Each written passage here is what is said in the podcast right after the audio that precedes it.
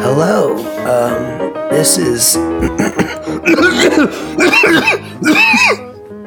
this is Ron Paul Levolution Radio.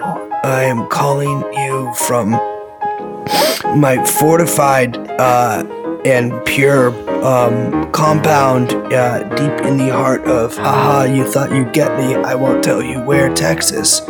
Um, I am joined here by one of my many mistresses. Uh, this is, I believe, Eli- young Eliz- Eliz- Eli- Eli- Elizabeth, correct? Hi. Hello, and of course my my my footman uh, and bodyguard, uh, young uh, Chomsky, who I believe is a uh, Hebrew fellow. Um, Liz, Liz, uh, I I I I I I'm so grateful to have you here. Um, Are you feeling okay? yeah, uh, it's just a little. So uh, it's just a little. It's just a little something I picked up on the road. What um what are your symptoms? You sound a little you sound a little like out of breath. Well, it's made it very difficult for me to say the N word. I will say that. It's made it very difficult. You know, as as you know, in my career as Ron Ron Paul, I've done that a, a, quite a lot, and it's it's hard for me to continue like this. But yes, I'm out of breath. That's mostly from I've been doing mutual masturbation over Zoom calls. Okay, okay, all right.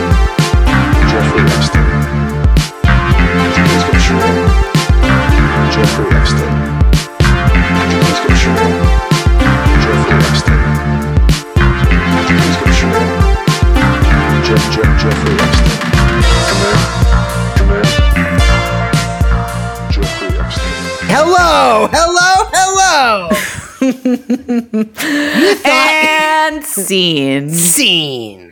That was very funny. You thought you thought I was Ron Paul, and I did. And then you said, oops, just kidding, and revealed yourself to be. Brace Belden. That's correct, the one and only. Uh, of course, I already introduced these two jokers, so we don't need to go through that again. Liz, let's quick check in. We got a hell of an episode for you guys today. Uh, quick check in. How you doing, sweetheart? Uh, I'm okay, I think. I kind of a boring day. The days Really? are starting to blur. Yep, yep. Mine, mine, mine too. yeah, so I gotta like, str- I keep saying this and then I don't do it, but I gotta strategize some things what do in you in terms mean? of like like doing more stuff, figuring out stuff to do. Yeah, yeah, yeah. That's the thing. Is like it's one becomes rather limited eventually. Yeah. You could get into. Have you? If I could, could you? uh Have you heard of World of Warcraft? No, I'm not gonna game. I don't want to game. This see, this is week two. Uh, we'll revisit this topic in week seven, and we'll see oh where my you're at with god, it. week seven. So yeah, for those of you who do not live near uh, San Francisco, I, I guess actually this information is freely available on the internet. Uh, SF has officially extended its lockdown order until May first, Yeah, and, and I, I think probably that's every like at least. It says at least. Well, that's so. That's been my thing. Is I think they're just gonna keep doing like this, like little bit at a time thing, so that people don't go fully insane. or bounce and there's like some crazy thing where like people are getting out of the city or whatever Yeah, yeah, yeah. yeah i i anticipate june if we're lucky Um, yeah, probably. I would say I would say early June. but Or mid-June. we could be looking at july Yeah. Well, I can't personally. I cannot wait until it's beautiful summer nights here in San Francisco, and I am once again at the roller rink. But I get to go on the inside track, so I can stay six feet away from everybody. Um, yeah, I've, I've. Uh, what I'm trying to do is not think about it. I know i spent too much time thinking about it this morning and it like put me in a really bad space Yes. Yeah. It's it's it's weird. The days have been going by quickly for me, which is not a good sign. I Yeah, think I don't know I why what it's not a good sign, but it doesn't feel like a good sign. Like it's astounding to me that it's evening time right now. yeah it's kind of a bummer you look up and you're like what the fuck where'd the Yeah. day go Yeah, I did a lot of walking today, both inside my house and the pacing sort of pattern, and then outside in a I call it an extended pace. Um, but yeah, it's we it's Yeah. so weird. I know. Well, luckily, um, you know, uh, we might be going crazy as time goes by from being locked in our houses. But uh, for good news, there's also going to be another depression. Yeah. Uh, on yeah. And good news of the week is that the federal government seems to be in tip-top shape. Mm, yeah, and doing the, great. The markets are up, mm-hmm. soaring. Everything's fine. So, from what I understand, a bull market is that is the guy that comes in and has sex with your wife while you watches. That's the bull market. Okay, I'm not even. Okay, not going to entertain that one. All right, fair enough. Uh, yeah, the markets are markets are climbing, baby. Right? You love markets. No, they're just up a little bit, but uh, yeah, they're definitely not. They're not hemorrhaging like they were last week, prior to the professor doctor and his infinite wisdom, kind of trying to calm them down, and then also the stimulus relief bill, which uh, you know seemed to calm some things. Um, but there's there's much more to this story and what's going on in the economy. So I think it's great that today we have on Alexander Skaggs, All right, who's our what do you call her? Fin? What do you call her? Finco. She's our fin financial correspondent. Finco. I, li- I like that. That's cool. Um, and she's uh, she's here. We're gonna talk what's going on in the Fed. What is up with the with Mnuchin and his crazy? Is he the most powerful Treasury Secretary in all of history? And you know, just what this possible depression we're facing down looks like. Because here's the thing, baby. You might be depressed inside your house, but the economy is also depressed. The economy needs to do some self care. Mm-hmm. I think the economy should stop masturbating as much. And I think the economy should maybe go for a run, but not at peak hours when everyone else is doing it. Maybe the economy should stop gaming and maybe call up a nice girl on the phone. Maybe the economy should stop bugging me and maybe I'm already on the maybe the economy is already literally on the phone with a girl right now, which is how he's recording this episode. Maybe the economy should remember what time they were supposed to call to say hello. So they were because they were gonna. The Uh, economy was gonna video chat. Maybe earlier. the economy. Maybe the economy is holding up the economy's phone right now and is showing you uh, that the economy called someone who didn't pick up, and then when when he te- when the economy texted like an hour later, it's like, hey, do you want to talk before we record? Uh, and then maybe the economy gets a text back being like, oh yeah, and then eventually a call back, and maybe on that call the economy is told, oh, I missed your call, even though I know how phones work. I know that you did. You may have missed a call, but you saw the call. Maybe that's what happened to the economy. I didn't see the call. My phone was in my coat pocket and it didn't show up on my computer. And Oh, I was what, you're waiting out and ab- oh, because you're you out and said about? you were gonna FaceTime. You said, "Do you want to FaceTime?" You're out and about spending money in what? The economy? Economy. Who do you just think was calling? I'm just saying. Yesterday you said you wanted to FaceTime. You didn't do that today. This isn't about me. This is. It makes it more embarrassing if I say it's about me. Okay, let's get this on the road.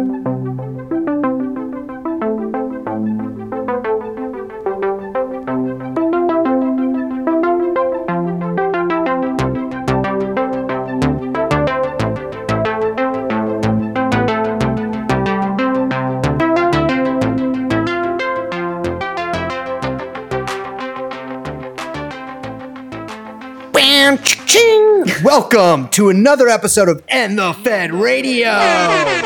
My name here is is Ronald Paul, no relation. I am joined here by Liz Franczak, and we have with us today our official TrueAnon, which is also the other name of this podcast, FinCo, which stands for Financial Correspondent, uh, financial reporter at Barron's, Alex Skaggs. How you doing, Hi, I'm good. You holding down safe? Yep, yep. I'm in Delaware, uh, which is a state, believe it or not. I thought it was It one big credit card, actually, one It's- big bank. it's also that. So I gotta say, it's a little on the nose for you to have to, to, to be in Delaware. You're going straight into the belly of the beast. That's true gonzo financial reporting. on the ground reporting, um, all the companies are here. Um, maybe like 10 people, which means it's good for coronavirus. Yeah, that is good.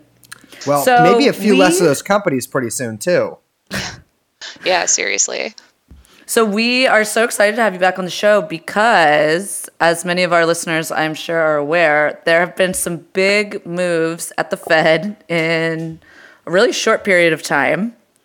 Um, I feel like the last time you were on, we kind of were talking about all this stuff in context of what was possibly going to happen with the what we didn't even know was yet going to be a world historical pandemic. but it turns out we were all kind of spot on about some of our reads on what was going on in the global markets.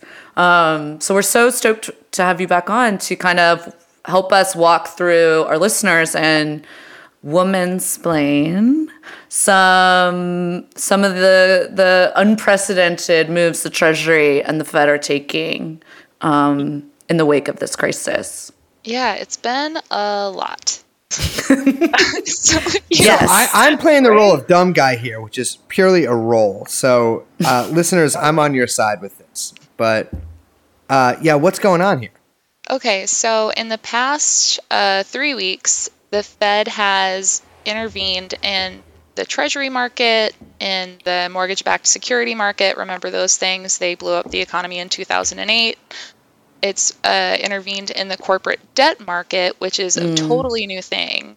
And it started backstopping money market funds. And I think that it's done a few other things, but like, I think it's a in the whole- commercial paper market too. oh, yeah, absolutely. That's been. Uh, wait, what is That's been the fun. what is the corporate debt market? Is a new thing, or it's a new thing for the Fed to intervene in? Oh, it's a new thing for the Fed to intervene in. Gotcha. Well, Yeah. that's that's good. So when we say, just so we can totally explain, when we say they're intervening, what exactly is like what is what are they doing? Okay, so they're buying treasuries, they're buying mortgages, and they're just like keeping them on their balance sheet, uh, like indefinitely. And they're buying an unlimited amount. So basically, they're just saying, like, we want interest rates to be low, we want mortgage rates to be low.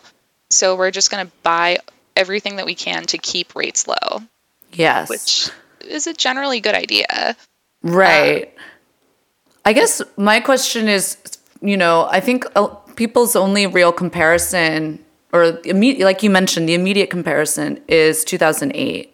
And just in terms of scale, what's happening, like that versus the intervention, you know, when the Fed basically took on, you know, AIG and, you know, again, buying up a bunch of the what they called toxic, you know, let's who knows how they determined what was toxic and what wasn't um, debt to get a bunch of stuff off of the bank's balance sheets, like how that compares to maybe what we're seeing now.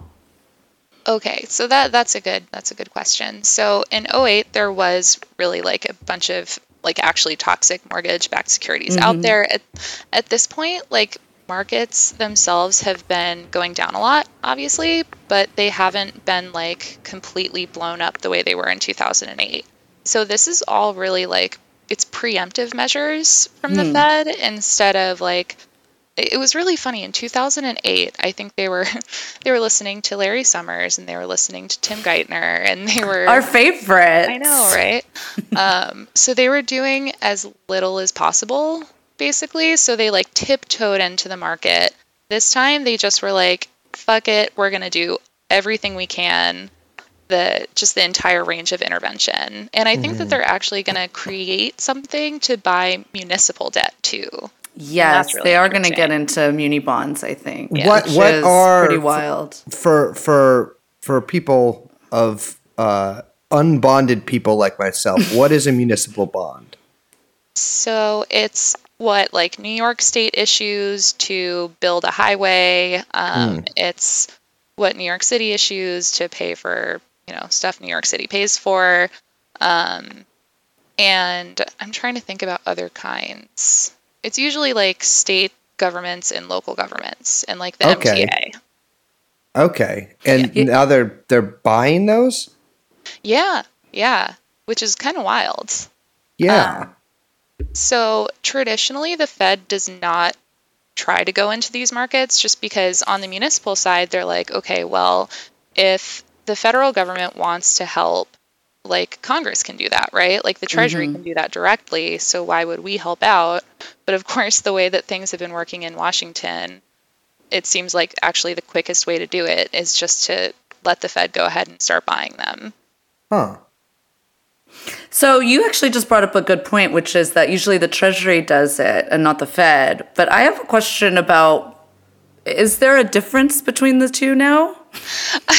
I mean, there's less of one. Uh, yeah. which I think it seems like that line is really blurring. Yeah. I mean, it makes sense, right? And it makes sense considering Yeah. like what we're facing, which is a giant pandemic that left what was the jobless claims number last week? Like Three million. 3.2. 3.2 million, yeah. which is absolutely fucking nuts compared to And the yeah. Yeah. We might see what th- between 3 and 5 million this week. Just, just, just for, and there was also 282,000 before the week before. So, I mean, that's 3.5 million basically in two weeks. But they expected it to be 1.7 million. So it's basically double that. And the highest previous one week thing was an 82 at $695,000. Excuse me, 695,000 jobs in one week, which is insane. Yeah, so it's it would be I mean, I'm just doing some I'm doing this in my head so no one fact check it even though this is recording. But if we're looking at upwards of like 8 million people unemployed within 2 weeks, I mean, that's getting close to like a 6% unemployment rate in 2 weeks. 6 7% unemployment rate and that's you know, I think something to think about with that is that, you know, those claims are going to be higher in California because the state shut down much quicker than any other state. And there are still states that aren't shut down. And that's going to kind of continue to, um, you know, kind of like dominoes as we move into, you know, Q2. So it's really like um, a little scary the the the unemployment prospects that we're looking at, which I I want to get into, but I almost like don't want to get into that just yet Yeah, yeah. because I maybe we can talk about that when we get into the bailout and the stimulus. Right, right. But just to really quickly like kind of um, circle back, I hate that fucking term. I'm sorry. just back to the just to the Fed intervention, like. I do kind of, uh, you know, I don't want to give people the impression that like what the Fed is doing is necessarily like bad or wrong. This isn't like the bank bailout. We can talk about Mnuchin and what they're doing with the corporate bailout, but what the Fed is doing is, like you said, it's like a preemptive measure in order to stop what would have been a massive hemorrhage. It looks like. Yeah.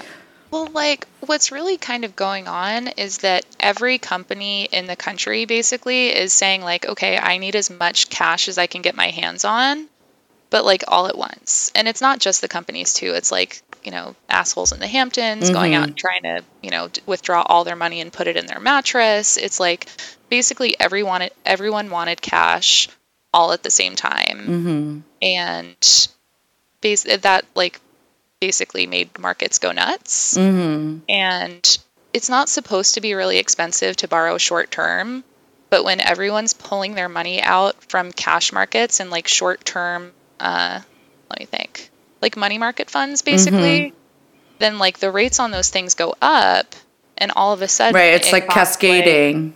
exactly. And it costs like, you know, 5% to borrow overnight or for like a week. Yeah, and so I mean, I think like you know, not to like use a scary like ooga booga word, but like you would say that they were kind of trying to potentially stave off a liquidity crisis. Oh, yeah, like a full blown run. Yeah, Wait. It's a liquidity crisis. That means money, like real money. Yeah. Oh, That means that means like, they didn't want a bank run, basically. Like Gotcha. corporate and individual. yeah, yeah, yeah, yeah. Wow. That's uh that sounds bad. Yeah, that well, that was the thing that scared me because, like, you know, the stock market goes down two percent or five percent or whatever, and I'm like, okay, you know, stock markets move a lot. I've seen it, whatever. But then I was looking at the numbers of like, because they actually track how much investors take out from like money market funds and stuff, and those were the highest ever by like a lot. And that's Ever, sort of like- freaked me out. E- like ever, ever. okay, like since uh, 92 ever. I'm sure Huh. that there were worse bank runs in like the 30s or maybe the 80s. I don't know. yeah, yeah, yeah, yeah. Wow, though that is that is Yeah, that Yeah. feels like a little bit of an underreported angle, but also probably underreported because they don't want people to panic. yeah, yeah, So- it's really hard to to write about that stuff because it's sort of like, oh, there's a run going on, but like you shouldn't take your money out, but like everyone else Right. is. Well, you know, something I've noticed while walking around the streets these days is that everybody is running. It's good for your lung health. Well- you Yes. know. I do just to pinpoint something too that is frustrating is that you mentioned how all the corporations don't have any cash. And so Yeah. that is something that I think speaks to maybe a larger possible uh, systemic problem. I know they don't like to use that term because that's a loaded term, but on this on the street, as they say, or as like dorks Yeah. like me say, but um, but the fact that you know these companies, you know, they don't have cash because they've been using all their tax cuts in stock buybacks right? And they're kind of like trying to get more in order to, you know, they're, so they're completely like lean because they've just been enriching their shareholders with all of the money they've been saving from the tax cuts. So wait, these guys don't have any money because they've just been paying themselves. Yeah, it's funny how that works, right? I'll be honest with you guys. I would probably do that too. it's almost like the system is the problem, but The- I- probably let me be clear. These individuals should be in prison as well. Uh, but yes, yeah. Um, wow. So this is I this is crazy. I, I thought these guys were supposed to be good with money. Yeah, right. Well, I feel like because they wanted so much to like get every single penny of profit out of every po- you know every pen- penny they spend, um, they basically they got to the point where they were basically borrowing against like supplies that hadn't come in yet, more or less. Like they like all you guys know about like the just in time delivery stuff Oh, and like yeah. basically they were trying to make sure that like there is no fat whatsoever This is the like drop shipment model, uh, but for like profit. Walmart.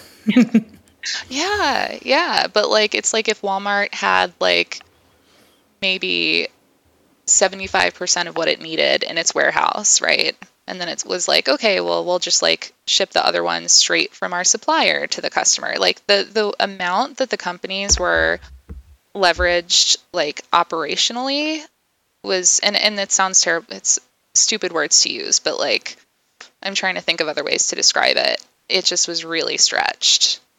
I mean, Why I- is that, do you think? I mean, so okay, what I think the fundamental problem is is that markets, especially the stock market, has been operating on the assumption that corporate earnings grow every year, Right. no matter what. And that strikes me as like kind of problematic because corporate earnings don't always grow every year. And so the shareholders expect that and when the shareholders don't get it they're like okay well how are we going to grow earnings and one way you mm-hmm. can do that is by buying other companies by buying back shares mm, by Right. doing all of this stuff. But like the question is how much of it is financial engineering and how much of it is real. That's like that was a big thing with Apple because Apple would report these you know year over year earnings that were insane. And you'd be like wow Apple's doing great. And then you dig into it and you see it's absolutely just you know either it's like totally inflating stock prices through whatever buyback strategy they have or other kinds of you know financial maneuvering like you say. So there's these like you know I, I I mean it's again there were there's the underlying like systemic issues here that are kind of just all like being brought to the fore it seems like Well, yeah, and you know, you talk about how there are supply shortages of everything. Mm-hmm. I mean, I think part of that is that these companies just had no room for anything to go wrong. well that was again you know as you rightly point out that's by design i mean there was like fucking larry larry summers is like out there he's like oh my god he's like up there on the list man Oh, absolutely. My God. But um, he uh, he came out and he was like, how come we don't have masks? Where are all these ventilators? Yes. Why are these supply chains in China? And I'm like, Larry, my dude, you literally wrote this policy under Obama. Like, what are you talking about? Classic move. Yeah, I, the stock buyback thing has been really interesting. This is that's like, I, I, it's. I guess it is a good way to shore up profit when it doesn't look, or to show up like appearances when it doesn't look like it's going to be like a good year or something. Well, yeah, I mean, a lot of the way that a lot of the ways that people look at this is earnings per share. So if Yeah, you, yeah, if exactly. You shrink the shares, and the earnings per share goes up, just like math. Right. l- less shares, more earnings. Makes sense. Yeah, yeah. Again, this is the way I would. and do it's just to float it's just to float the stock market because everything is fictitious now it's not actually and that's like i guess what's so frightening about what we're facing. Like I, I think we were talking or i was talking to someone else it's like i can't even get my mind around the scope of what we're dealing with. Like i can't like physically in my mind understand the like contagion not to use a you know whatever a little bit that's a little on the nose. But um because it's because of all of these things it touches. I mean like and like real things. It's like okay stock market fine. Like 2008 prim was you know even though it had real world ramification or like kind of like what you would call like main street ramifications right? Like i don't want to you know i'm not downplaying that. Believe me that's like not my brand to downplay that at all. But like it primarily originated on Wall Street. And so it could kind of be dealt with there in a lot of ways.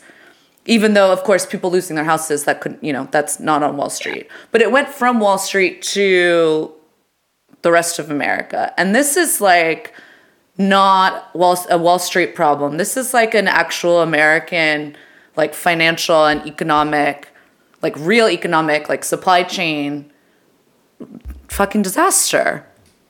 And one of the funny things is that like going into this, like companies are super indebted. They have like a ton of operational leverage. They're basically again like s- borrowing against their supply chain.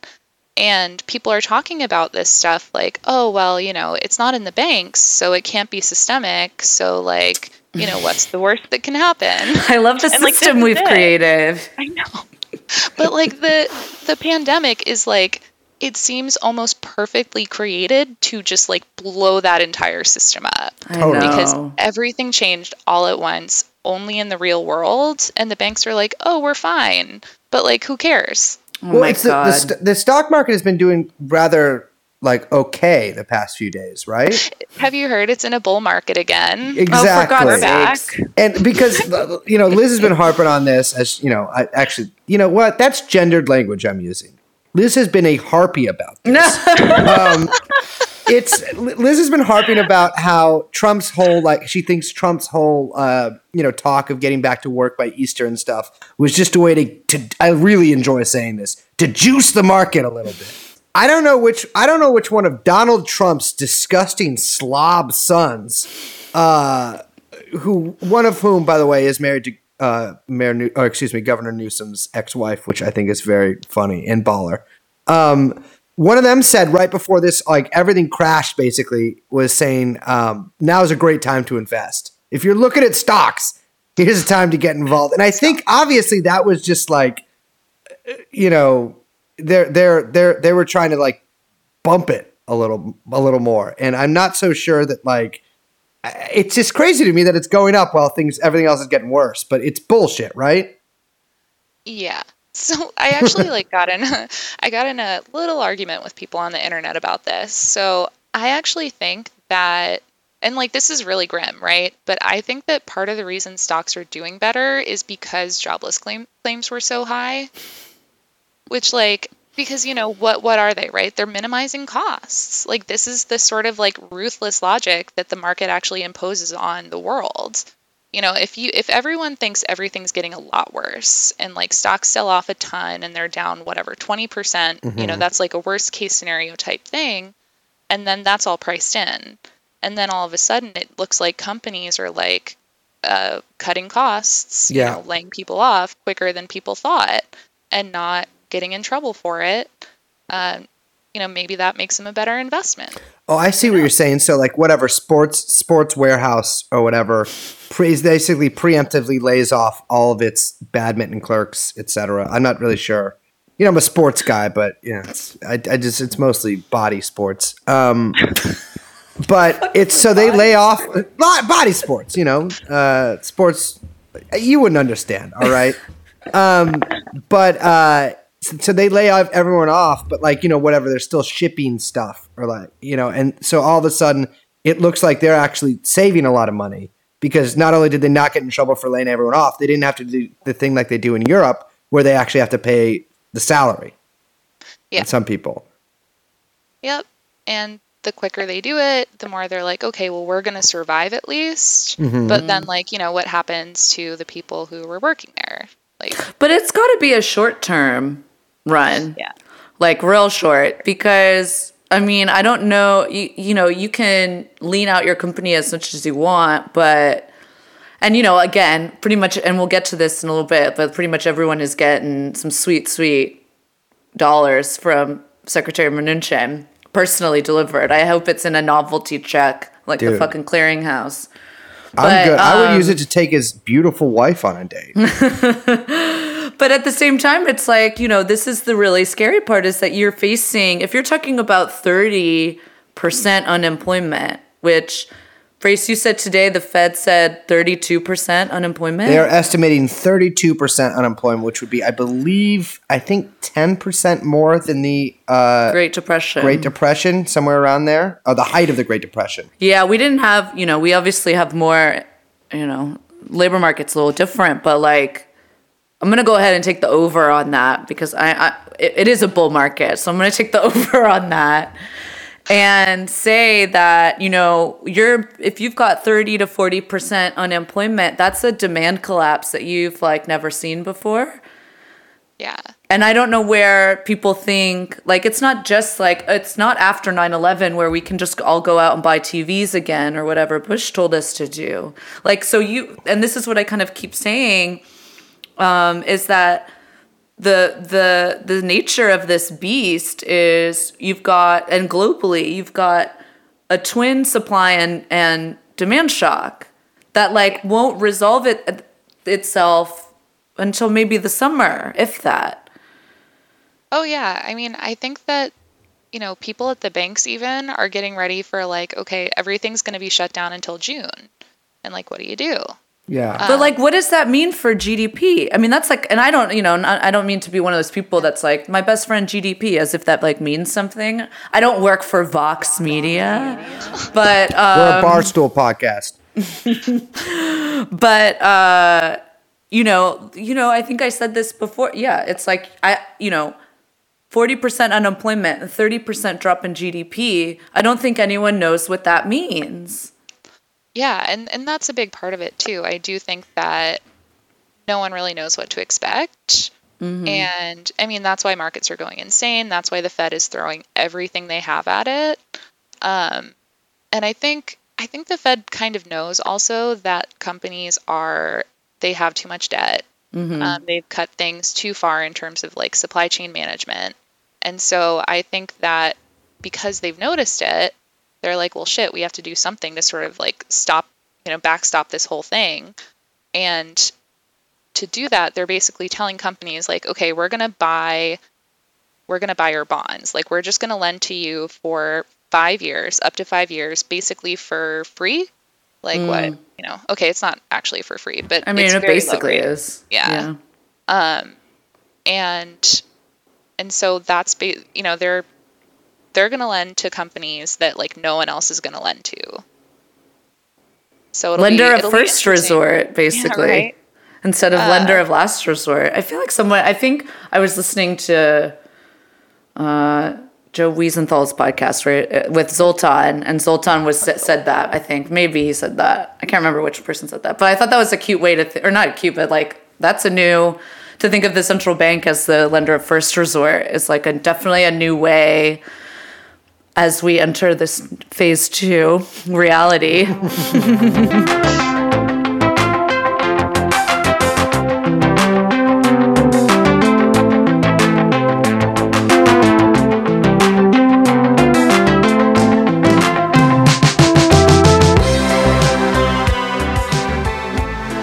Okay, so we've teased it for a while, but we really do need to get into then the other half of the coin, which is the Trump relief bill, which um, you know, I think a lot of our listeners are probably familiar. You know that that passed on Friday, I believe it was signed into law on Friday. Um, there was some pretty like sketchy, weird stuff and how it was passed. The House had a voice vote, which is very weird. Um, they got to blame it on the pandemic, which is, in my mind, bullshit. So we don't have a record of who actually opposed it. Um, there's no writ- there was no written vote. It was literally a voice vote. So Well, anyone can claim they were against it. Massie. Yeah, the Republican tried to he tried to get a um, he tried to get a recorded vote, Yeah. and they, they shut it down, which you know is total bullshit. I mean, I think you know there's like I mean, just as a side note, I think the reason why because they were saying oh you have to call a quorum, and in order to call a quorum you have to be in person, but it's like who's gonna sue you? And to where? Oh, you're gonna go to the Supreme Court? It's a pandemic. Like, just fucking record the vote. It's like, Yeah. what, these people are just anyway. They're you know anyway. Don't get me started on the clowns in Congress. but okay, so they passed the um, the stimulus bill, package bill. It's a you know kind of a double whammy. You've got basically a massive what they're calling stimulus, but it's really just a corporate bailout, and then also an expanded benefits program uh, in the in the wake of the pandemic. So we'll talk about let's talk about the the slush fund first, as it's being referred to. Hold on, t- ladies. Could you clarify to me? Is this pork? Is there No, this is well, this isn't what you would typically call pork, but Okay. I guess it could be. It's halal pork or kosher pork. Pork is usually what like like a, a senator or usually it's like just a dirty little house representative Uh-huh. is like you know one of his constituents is like mobbed up and is like man you got to get me you know this new base in my state or whatever and Mm. Yeah, then he yeah. goes and he gets it like shoveled into some big bill and that's kind of called pork or whatever Gotcha. and it's a way for him to get votes back in his district etc Yeah, yeah, yeah. But this is so it's so funny because the news, the fake news, line news media keeps calling this a two trillion dollar relief bill, but it's not really, is it? Uh, no. Well, the Fed itself uh, is gonna have what four and a half trillion to lend out. Um, Which it might leverage out even further. Wait, how, if this is a two trillion dollar relief bill, how come there's wait? All right, no, I'll let you finish, but this is already confusing me. You know, I'm not a numbers guy. I mean, uh, somehow they're going to take that number and make it into four trillion. No, so what they're doing is they are they set aside 450 billion for the Fed, and the Fed's going to like take that and put it in a bunch of like little companies or whatever vehicles. Really, it's a, called a special purpose vehicle. It's uh, not that exciting. That's what they're gonna- but uh, fun fact is what Enron used. They used that for Enron. That's where They they, came up with it. They did. Yeah. Um, and they're going to basically like lever these vehicles up 10 to 1 and lend out 10 times the amount of money that they're getting from the treasury in these vehicles. So, I mean, on one hand, like the Fed can do it. Basically, this is a really elaborate way to disguise the fact that the Fed is just giving loans and like basically printing money to give loans to companies. Money printer go burr. Oh, this is oh, this is the printer. This is the printer. So like the thing is, they create all these weird fucking like. Uh, uh, all of these strange rules and all of these weird names, but like it's all just disguising the printer. Yeah. It's that one guy. It's the one Wojak. It is. Oh god. So wait, they're they It's because Yeah. they're so afraid of the appearance of looking like the Bank of Japan. That's my like personal theory. It's all just like a house, you know, smoke and mirrors, so that they don't, they can kind of like plausibly deny that they're actually doing any direct What- intervention because that would make them, they It would be, you know, not independent. And then exactly. maybe people would try to hold them accountable. Oh no. Well, yeah, we'll get to how that's not going to happen. Mm-hmm. But so yeah, so they're that's why they gave Rand coronavirus, by the way. Ooh, that's a good theory, That Grace. is a really Yeah, good. all right. I'm gonna workshop that one after we record, and and I'll have it ready to tweet by tonight. That's perfect. So, okay, so they're using these bullshit special purpose vehicles to leverage out 10 to 1 what they've been apportioned. So 450 million turns into four and a half trillion. And that's what's on the books, right? So, I mean, theoretically on the books. But then basically the treasury gets ultimately to decide where all of this money is going. Yeah, for specifically for the like corporate, you know, it, bailout is a weird word to you. Like it's really loaded, whatever. Um, the corporate, the corporate funds, um, the treasury can basically say yes or no and like decide who gets loans. Um, so there is like an interesting thing about that because these are all like direct loans that they're talking about, but large companies can sell bonds to the Fed. And I think that they, and, and this is like just a theory, but I think that they might be using the distinction between bonds and loans to not make big companies accountable at all to any sort of requirements. Interesting. Yes. So that's Yeah, 'cause actually that's y- I, it's funny you bring that up because I had a question about Ford. I saw that a bunch of Ford's uh, I don't know, I guess debt have been written down. oh, yeah. So like or like their credit ratings have been slashed. They're slashing ratings all over the place. And by that I mean like, you know, if people aren't familiar, there's credit there's rating agencies, Moody's and S&P and they um that's right, right? Yeah. Moody, And- Moody's is the ones for for ladies.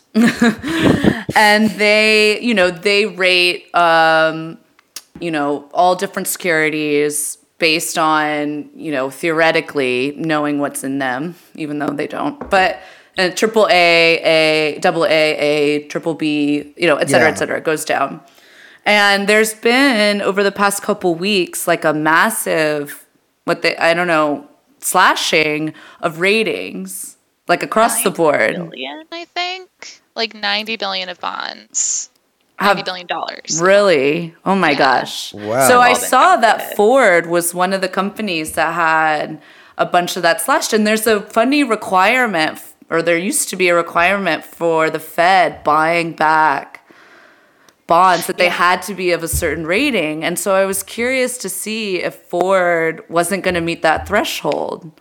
That's an interesting question because I think that what Ford can do is Ford can sell commercial paper to the Fed. So like for man. their yeah. So they What do you mean like, by what's commercial paper? commercial paper is it's like how companies borrow for like overnight, a week, a month. Like if it's just really short-term loans, it's supposed to be really safe.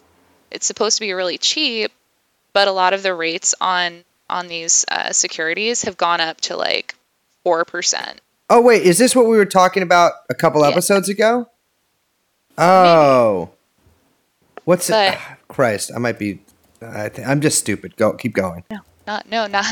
I mean, it's weird because I I'm trying to like. I'm not sure I fully understand corporate paper markets, um, but I do know that rates are up really high. Is there And- another name for this? Uh, Repo. This is different than repo. Oh, oh yeah, God.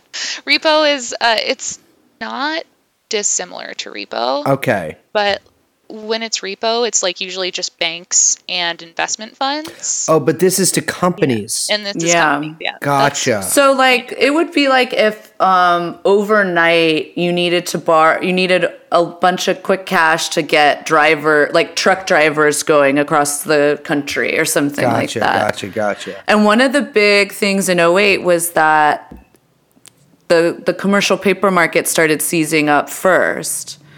And Yeah. that's what really brought up um, a bunch of those cascading effects of people not being able to borrow because then it was literally overnight just no company could do business which was which was really crazy. So the fed so the fed intervening or like preemptively getting involved in commercial paper shows that they're like very taking this very seriously seems like. And the funny thing is that like they made this weird rule that if you were rated investment grade on the day that they like announced that they're going to do this, then you can sell them commercial paper, basically. Okay. Huh. And that's in again, there are like multiple steps they have to go through, and it's really complicated. But in effect, it's just them buying commercial paper. Oh, well, maybe they'll get around it that way. I also think they could just be like, "Oh, who cares about the regulate? We'll, we'll take it anyway." They're not going to not buy. I mean, they're not letting Ford go down. I see. I'm not sure because Ford has been high yield before, and so, and it's funny because they actually like said that on a call a couple years ago, and of course everyone freaked out because they were like, "Oh shit, you're just saying you're going to be downgraded," Um, and so it's going to be like higher rates for a little while. I actually think it probably won't like fail or anything like that. Um, and even if they don't have the Fed necessarily, Yeah. So do you? So on that note, do you think that we're going to see a bunch of industries or companies fail? Like, even though the Treasury has this unprecedented amount of of money, and also we should mention like. I mean, this makes like uh, Mnuchin like maybe the most powerful Treasury Secretary of all in his in American history. Like this really is like an unprecedented corporate cash grab. Yeah, and it's really funny because again, like the Fed is obsessed with being separate from the Treasury and they talk about their independence all the time and how important it is. And then they're saying basically that like Mnuchin can say, okay, well, we don't want that company to get this money and that one's okay. Which is really weird and Yeah. like unprecedented. Like yeah, and this is the same guy who, by the way, like foreclosed old like old ladies' homes who were like two days like past paying. Like this guy's a bad dude. It, it- even like everything else aside, like he's a really bad person and was like a real key actor in the in the mortgage crisis. yeah, for sure. So weird. like yeah. like with the industries and stuff, I mean, I feel like cruises are just dead. Like Yeah. forever. Like those are those are gone. I- Airlines. Yeah. I well, Airlines Boeing will. They're gonna have Boeing. They were gonna have to bail out before the pandemic hit because they were going through some rough, some rough uh, mechanical. Changes.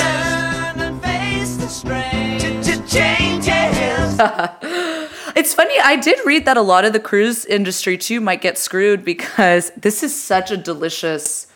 Um, I don't know what you call it, like turn, but a lot of the cruises are incorporated through shell companies in the Bahamas. Mm-hmm. and I really think so. I think some of the vessels are foreign flagged too. Oh, which really? means- yeah. like there's so the way like the shipping or the way that basically any maritime industry works is that uh, you can get there's many advantages to business owners to flag their vessels to basically say your vessel is from like Panama or like like Panama is actually a country where they do this a lot or like a- anywhere you know Liberia any of these countries and so you'll see like uh Maersk vessels or whatever. I don't know if necessarily Maersk, but like big big vessels that will like have their uh, technical like country of origin or whatever be uh you know some some poor like nation with a big coastline or a small coastline. Uh, America, you can't you can but you can't really do that because we have the Jones Act, which means that any vessels that go between two American ports at like basically it's more complicated than that. They have to be crewed by American sailors, but it's i mean a lot of these companies just they're basically like floating sweatshops ones that are anywhere else Yeah, it's grim. And it's fun. Yeah, the the cruise. Uh, the fact the cruise companies have the shell companies in the Bahamas is really funny because it's like, why not Delaware? yeah Well, and if it had been in the United States, then they probably would have been able to get bailed out. Well, But hey. because they might act, not actually be American companies at this point. um so who who else give me some more give me some more names here alex That's good. Let me think. Uh, I mean, I th- okay, so Ford's definitely going to be downgraded. Um, oh, insurers are a little weird right now. Um, you're talking about like literal like health insurers life insurers life or- insurers specifically are the ones that have been buying a lot of low quality bonds. Um, and there are a couple of like small corporate focused, like they insure companies, Mm. and like they seem pretty fucked. Right. well, any of because- these things when there's about to be a bunch of big payouts all at the same time, Yeah. generally not great. Yeah, yeah, bad news. Well, that's not going to help the underlying possible liquidity crisis. I know that's the thing. It's like uh, this is like literally okay, not literally. It, it seems really, really um, like perfectly designed to just destroy the way that markets are set up right now. Yeah, it's like all of these. It's like all of these. It's not just like bad practices that have been like you know kind of uh, the the key uh, like you know structures of our economy or the underlying structure of our economy for the past you know 25 35 years 40 years whatever but it's also like all of the these other things just like hitting at once Yeah. and so it's Yeah. just like um, it's just exacerbating the whole system Yeah, and the supply chain stuff is like a little niche. Um, it's less important than like obviously massive unemployment numbers, but I do think it's so weird that like all of a sudden like companies can't buy they can't pay their suppliers. And Yeah. they've been waiting to pay their suppliers, so they've they've been telling suppliers like, okay, we'll pay you in 90 days instead of like tomorrow, like we were supposed to. Um, but now they they don't know if they'll be able to in 90 days. So they like need to run for cash and borrow as much money as they can. And you're seeing that in like so many different industries. I mean, you you know, I think you're yeah, you're seeing it everywhere, and in like real real people industries, you know. Oh yeah. Well, it's funny too cuz like mall operators and other like commercial real estate people are also completely losing their minds. Yeah. That's the scary thing. We were joking, you and I were joking that like but the Fed can't get involved in commercial real estate. And it's almost like uh but maybe they can. Uh, commercial real estate definitely wants the Fed to get involved. yeah. I mean because it was already crashing. I mean, it was like simmering. A crash was simmering for a long time before this hit and now you know, it's like it's it's again, it's all these real world things. It's people losing their jobs and the supply chain shocks and the fact that you know no one's working, so there's a collapse in demand, so no one's buying. So, you know, consumption is down and all of that hit and there was already, you know, what people were calling the like mall apocalypse or whatever of all of these stores shutting down or restructuring, et cetera, which is the same thing basically. That's just like a slow death. so it's like, you know, yeah, I mean, I think, um, you know, the big question then looking forward, and this is something Brace and I have talked about, is like, can Jeff Bezos step in and absorb all of this slack? Oh god. Which is a horrifying, many? it's a horrifying thought, but you know, it's true. Well, that's the thing too. Like, it, it's funny you mentioned Apple before because mm-hmm. Apple has so much cash. Like the amount of cash that it has access to is like completely obscene. It's like 250 billion dollars or something, or it was. And they had so much that they used to like issue debt and say like, okay, well, we want to keep this cash offshore. So they like kept it offshore in like Ireland or wherever mm-hmm. Yeah. and then they would just be like okay well we're just gonna like borrow here and it's like we're you know it's like we're spending this cash but we're just uh, spending borrowed cash it was really funny they're insane also but it, Well, so- it's super go ahead sorry What is this going to start like looking like in there? Because I'm just cognizant of time, and I want to get to this.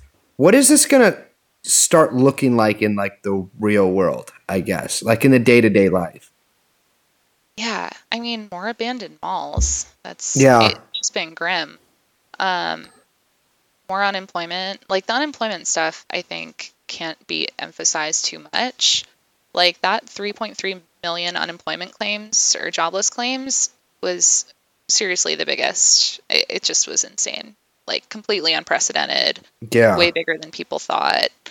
And, you know, I hope the stimulus package ends up being enough, but then like people have rent. I mean, there there are some um you can't I guess they said that people who live or people who have mortgages from like Fannie or Freddie can't get foreclosed on or evicted for the next few months. Well, I know good. Newsom Newsom like asked asked banks um, to not uh, foreclose on houses or to like to to stop mortgage payments or you know charging mortgage uh, to to people homeowners in California, and then Bank of America said no.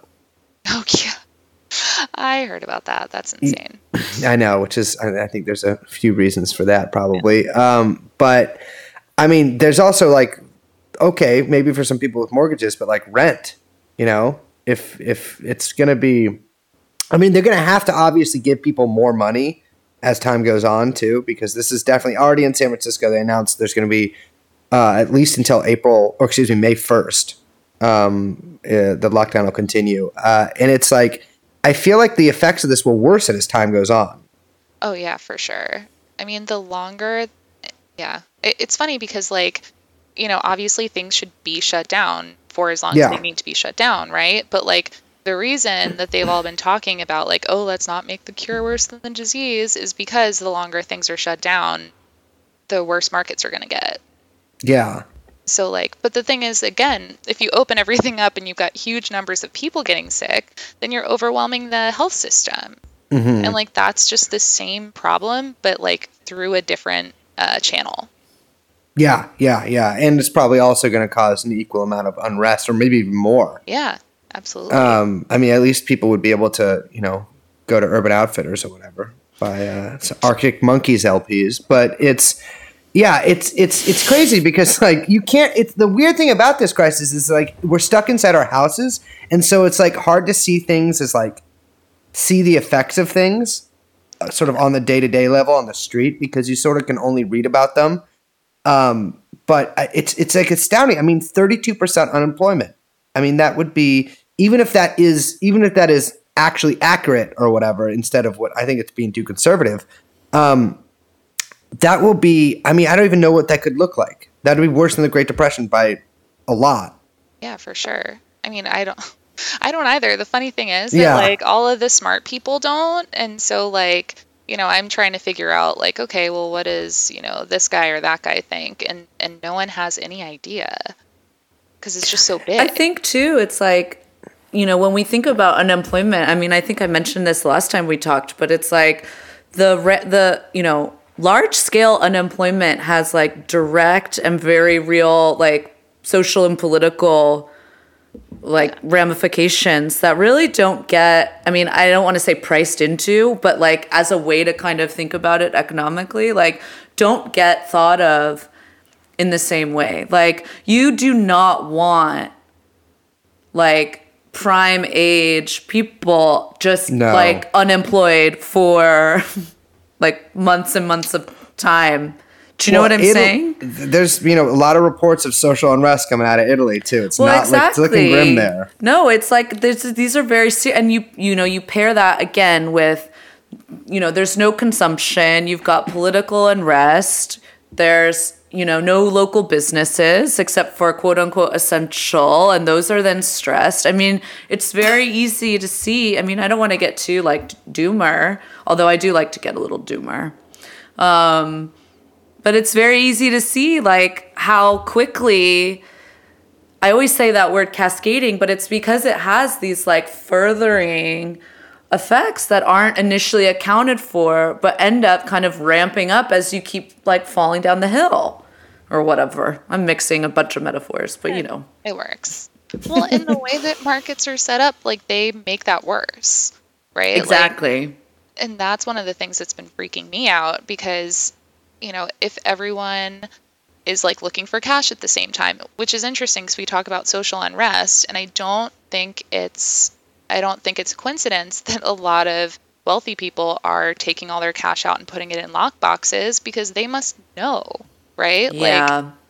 I think that pretty much everyone knows that this is going nowhere good, and you know a lot of a lot of what's causing the problem that's leading to the layoffs is people you know thinking oh this is going to be awful and pulling their money out and putting it under their mattress, right. which Ugh. like it's insane really Ugh. depressing. I know. It, I mean I've yeah. I heard about a bank that actually is doing really good business. Um, renting out lock boxes like that's their new thing they're like hey we'll give you an extra strong lock on your lockbox and uh, it's pretty Well, it's funny. Like also, you know, they they gun sales have obviously been through the roof. i'm sure sure Um, but it's just crazy because we're gonna see all these people basically forced out of their regular jobs and like in some cases good jobs in order to become Instacart shoppers and you know uh, whatever warehouse workers. We were saying this before. We were talking about this before we started recording, but um, Lyft is now telling its drivers to start working at Amazon warehouses. And it's like we're just gonna see. I mean, the precaritization uh, to make up another word from a from another not so I think dictionary friendly word um, uh, th- of the economy is. I mean, this is like an accelerant for it.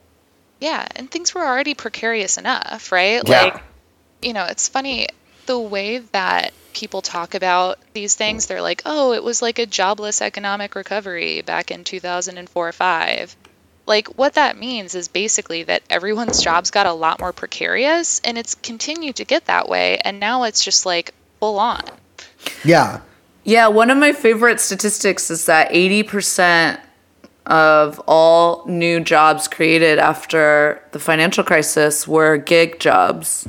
which is just like astounding. Yeah, right. so that's it's a- like, it's a- yeah, I get to say my favorite thing right now. Thanks, Obama. Well, it's funny too because, like, I mean, especially in the context, because I think we got to talk about this, and then I think just because of time, we got to wrap it up kind of soon.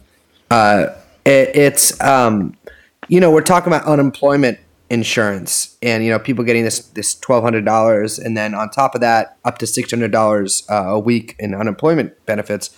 As far as I'm aware, it's a little difficult for some of these precarious workers to apply for un- unemployment insurance. Typically, but they expanded it to include gig and contract workers. Oh, which Oh, did re- they? did, which was like a, that was a big fight over that. But they and and to include free like people that categorize as freelance, contract, gig, like whatever you would call it. So those people can apply. The question is like how much they're going to get and also the turnaround on that. EDD is usually like pretty quick, but the backlog is just I mean like who knows like if they have the capacity right now to deal with the claims. which is funny because it's almost like you know they could use a lot of people uh, to do that right Well, Like, that's it's almost that's funny about all of this. Well, I think it's also like, oh man, it sucks. Maybe you guys might have to raise wages to compete with unemployment benefits.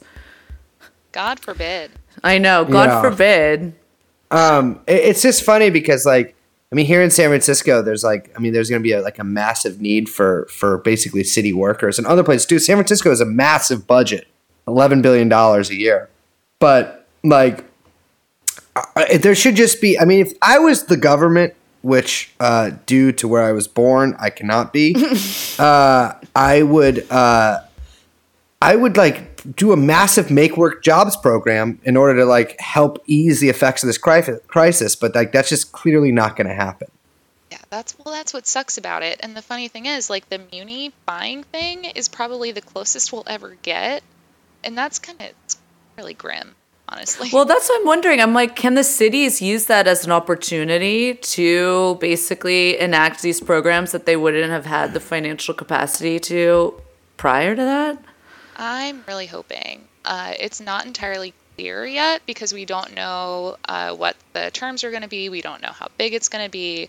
But like, say that they take like another 300 billion and just like lever that up, and then decide like, okay, well, we're gonna lend three trillion dollars to municipalities. I mean, that's awesome, right? Like, you can actually employ people with that. Um, but you know, they s- say that they're like, okay, we'll give 10 billion to this facility like that's that's nothing and the thing is that like the people who are making these decisions are not accountable to anyone other than the president Right. basically. Right. so it's uh and, and you know there are a lot of weird democratic implications for like the federal reserve making all of these decisions Yeah, the- it's- like Yeah, Federal Reserve. I mean, it's basically policy that it's that it's enacting. Yeah. And like, you know, on one hand it's good to sort of lift the veil between the Treasury and the Fed because it was kind mm-hmm. of, you know, it, it was bullshit in the first place. But once it's up, you have to be like, okay, well, let's actually get, you know, some accountability in there, Right. which there's not. No. And probably not for some time. Yeah. And we're certainly not going to know anything about where Mnuchin's little little fund goes for like till like next year. I've heard that he's just using it to subscribe to people on Patreon, which is, I think, I, that's when that's when we'll know. That's when we'll know when the crisis is bad. The podcast economy. when the podcast market collapses. well, I was thinking, I was talking to some other people about this. I was thinking of just purchasing uh, other podcasts, doing some hostile takeovers. Because, you know, we all have boards and stuff like that. So it's, I could, I could make worm my way in there. Um, well, I don't know. Any, you, you guys, Liz, do you have any final questions? We, uh, we're, we're at the end of our hour here. I don't. I mean, I can go on forever about this, but Oh, I know. but no, I just think like um yeah, it, it'll be interesting to see how far the Fed goes. And like you said, like now that this veil is up, if Congress cares Yeah. about about, you know, maybe asking some questions to start, maybe trying to pass some laws to start, I don't know. Yeah. And maybe even like elect local Federal Reserve Board governors. Oh my gosh, now you're talking forbid. crazy. I know it's insane. Um, but, you know, you got to dream. Anyway, um, but thank you for having me. And I don't want to keep you guys too long. No, it's thank great. you for yeah, always always a pleasure. Um, well, cool. Well, Alexandra, I hope you have a smashing night there in Delaware. Uh, Wild.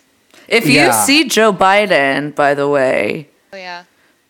confuse hug. him because he seems to have a hard time with that. or give him a hug. um, but yeah, it's uh, it's I, I uh, always a pleasure to talk to you. Well, thanks for having me. For real. It's always fun. yeah. See you next time.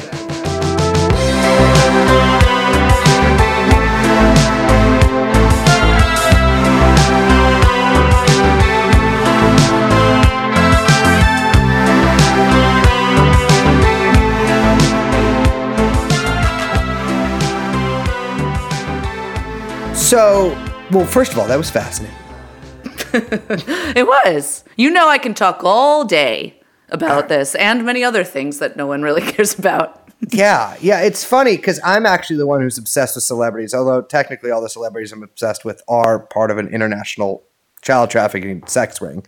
But you're the person who's like the big, you know, you wear the money pants in the family. Yeah, you're obsessed with fame and I'm obsessed with fortune. Well, hold on here, baby. My genetic heritage definitely makes me obsessed with fortune. I just thought it was a cute way to put it. Yeah, that is that that is that is quite adorable. So a lot of you guys know that I uh, I have a certain sound here, which young Chomsky, can you hit me with the Yeah. but due to changes in my lifestyle, uh, basically, uh, they you can't see this, listeners, but I'm, I'm holding this up for for for my coworkers here. I have a money clip now. You guys see this? Yeah, it's an ILW money clip, which I think is very cool. Uh, now I'm a money guy. So my new sound, my new sound is ching, and uh, I will be doing that. Why do you do it? Why does it sound like It's that a when higher you do pitched register. Cha-ching! Hold it? I hate it so much. I hate it so much. Cha-ching! How do you do it? Can you guys do it? Yeah, Cha-ching. Cha-ching. No. Cha-ching. I can't even tell what I'm doing wrong. I know it's not. Listen, I know It's I'm like not you're normal. like- You, It's you like, like clench you're- up when you do it. Yeah, I get excited. You sound really. You gotta like relax and do it. I cannot do. I am. I throb when I do it. Well, anyways, that's that's that's uh that's I'm I'm I'm thinking of switching sounds.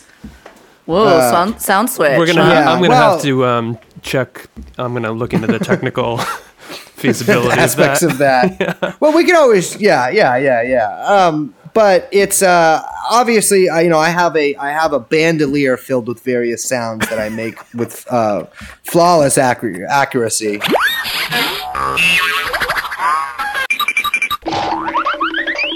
Uh, able to be drawn at any point and loaded. Yeah, it's like a, your guitar. yeah, yeah, exactly. It's like a guitar. What did you Um, call it? It's kind of like that. It's not Uh, get carried away. don't ever call me a guitar again. uh, What? no, so Is it a guitar? It's we, like I was so things- good. I'm sorry. I didn't hate interrupting you, but I was doing it as a bit, and then I saw your face, and now I feel sad. Why? Oh, well, just I don't know. What if you die? Brace. Well, no, from like a from just like the things like a Don't say that. That's bad. I don't like that. Don't No, put that out in the world. by That's by me doing that. Okay, fine. What if I don't? well, no, stop it. Fine. What if you start wearing a mask for some reason to scare me? Um, I don't think I have any. Oh, so that's okay to put out in the world. Scaring Braves. well, thank you so much. Uh, you got any last words, baby? No, let's uh shut it down. Okay. Uh, my name is uh, Randy Paul. Why do you keep saying Randy? Randy, Randy, Randy Paul, Randy. yeah, baby, Randy Paul, baby. You make me, you make me Randy Paul. That's that. All right, I'm Liz. We are joined, as always, by producer Young Chomsky. Does the music as well, and uh, baby, why don't you sing us out? We'll see you next time. Bye-bye. Jeffrey Epstein.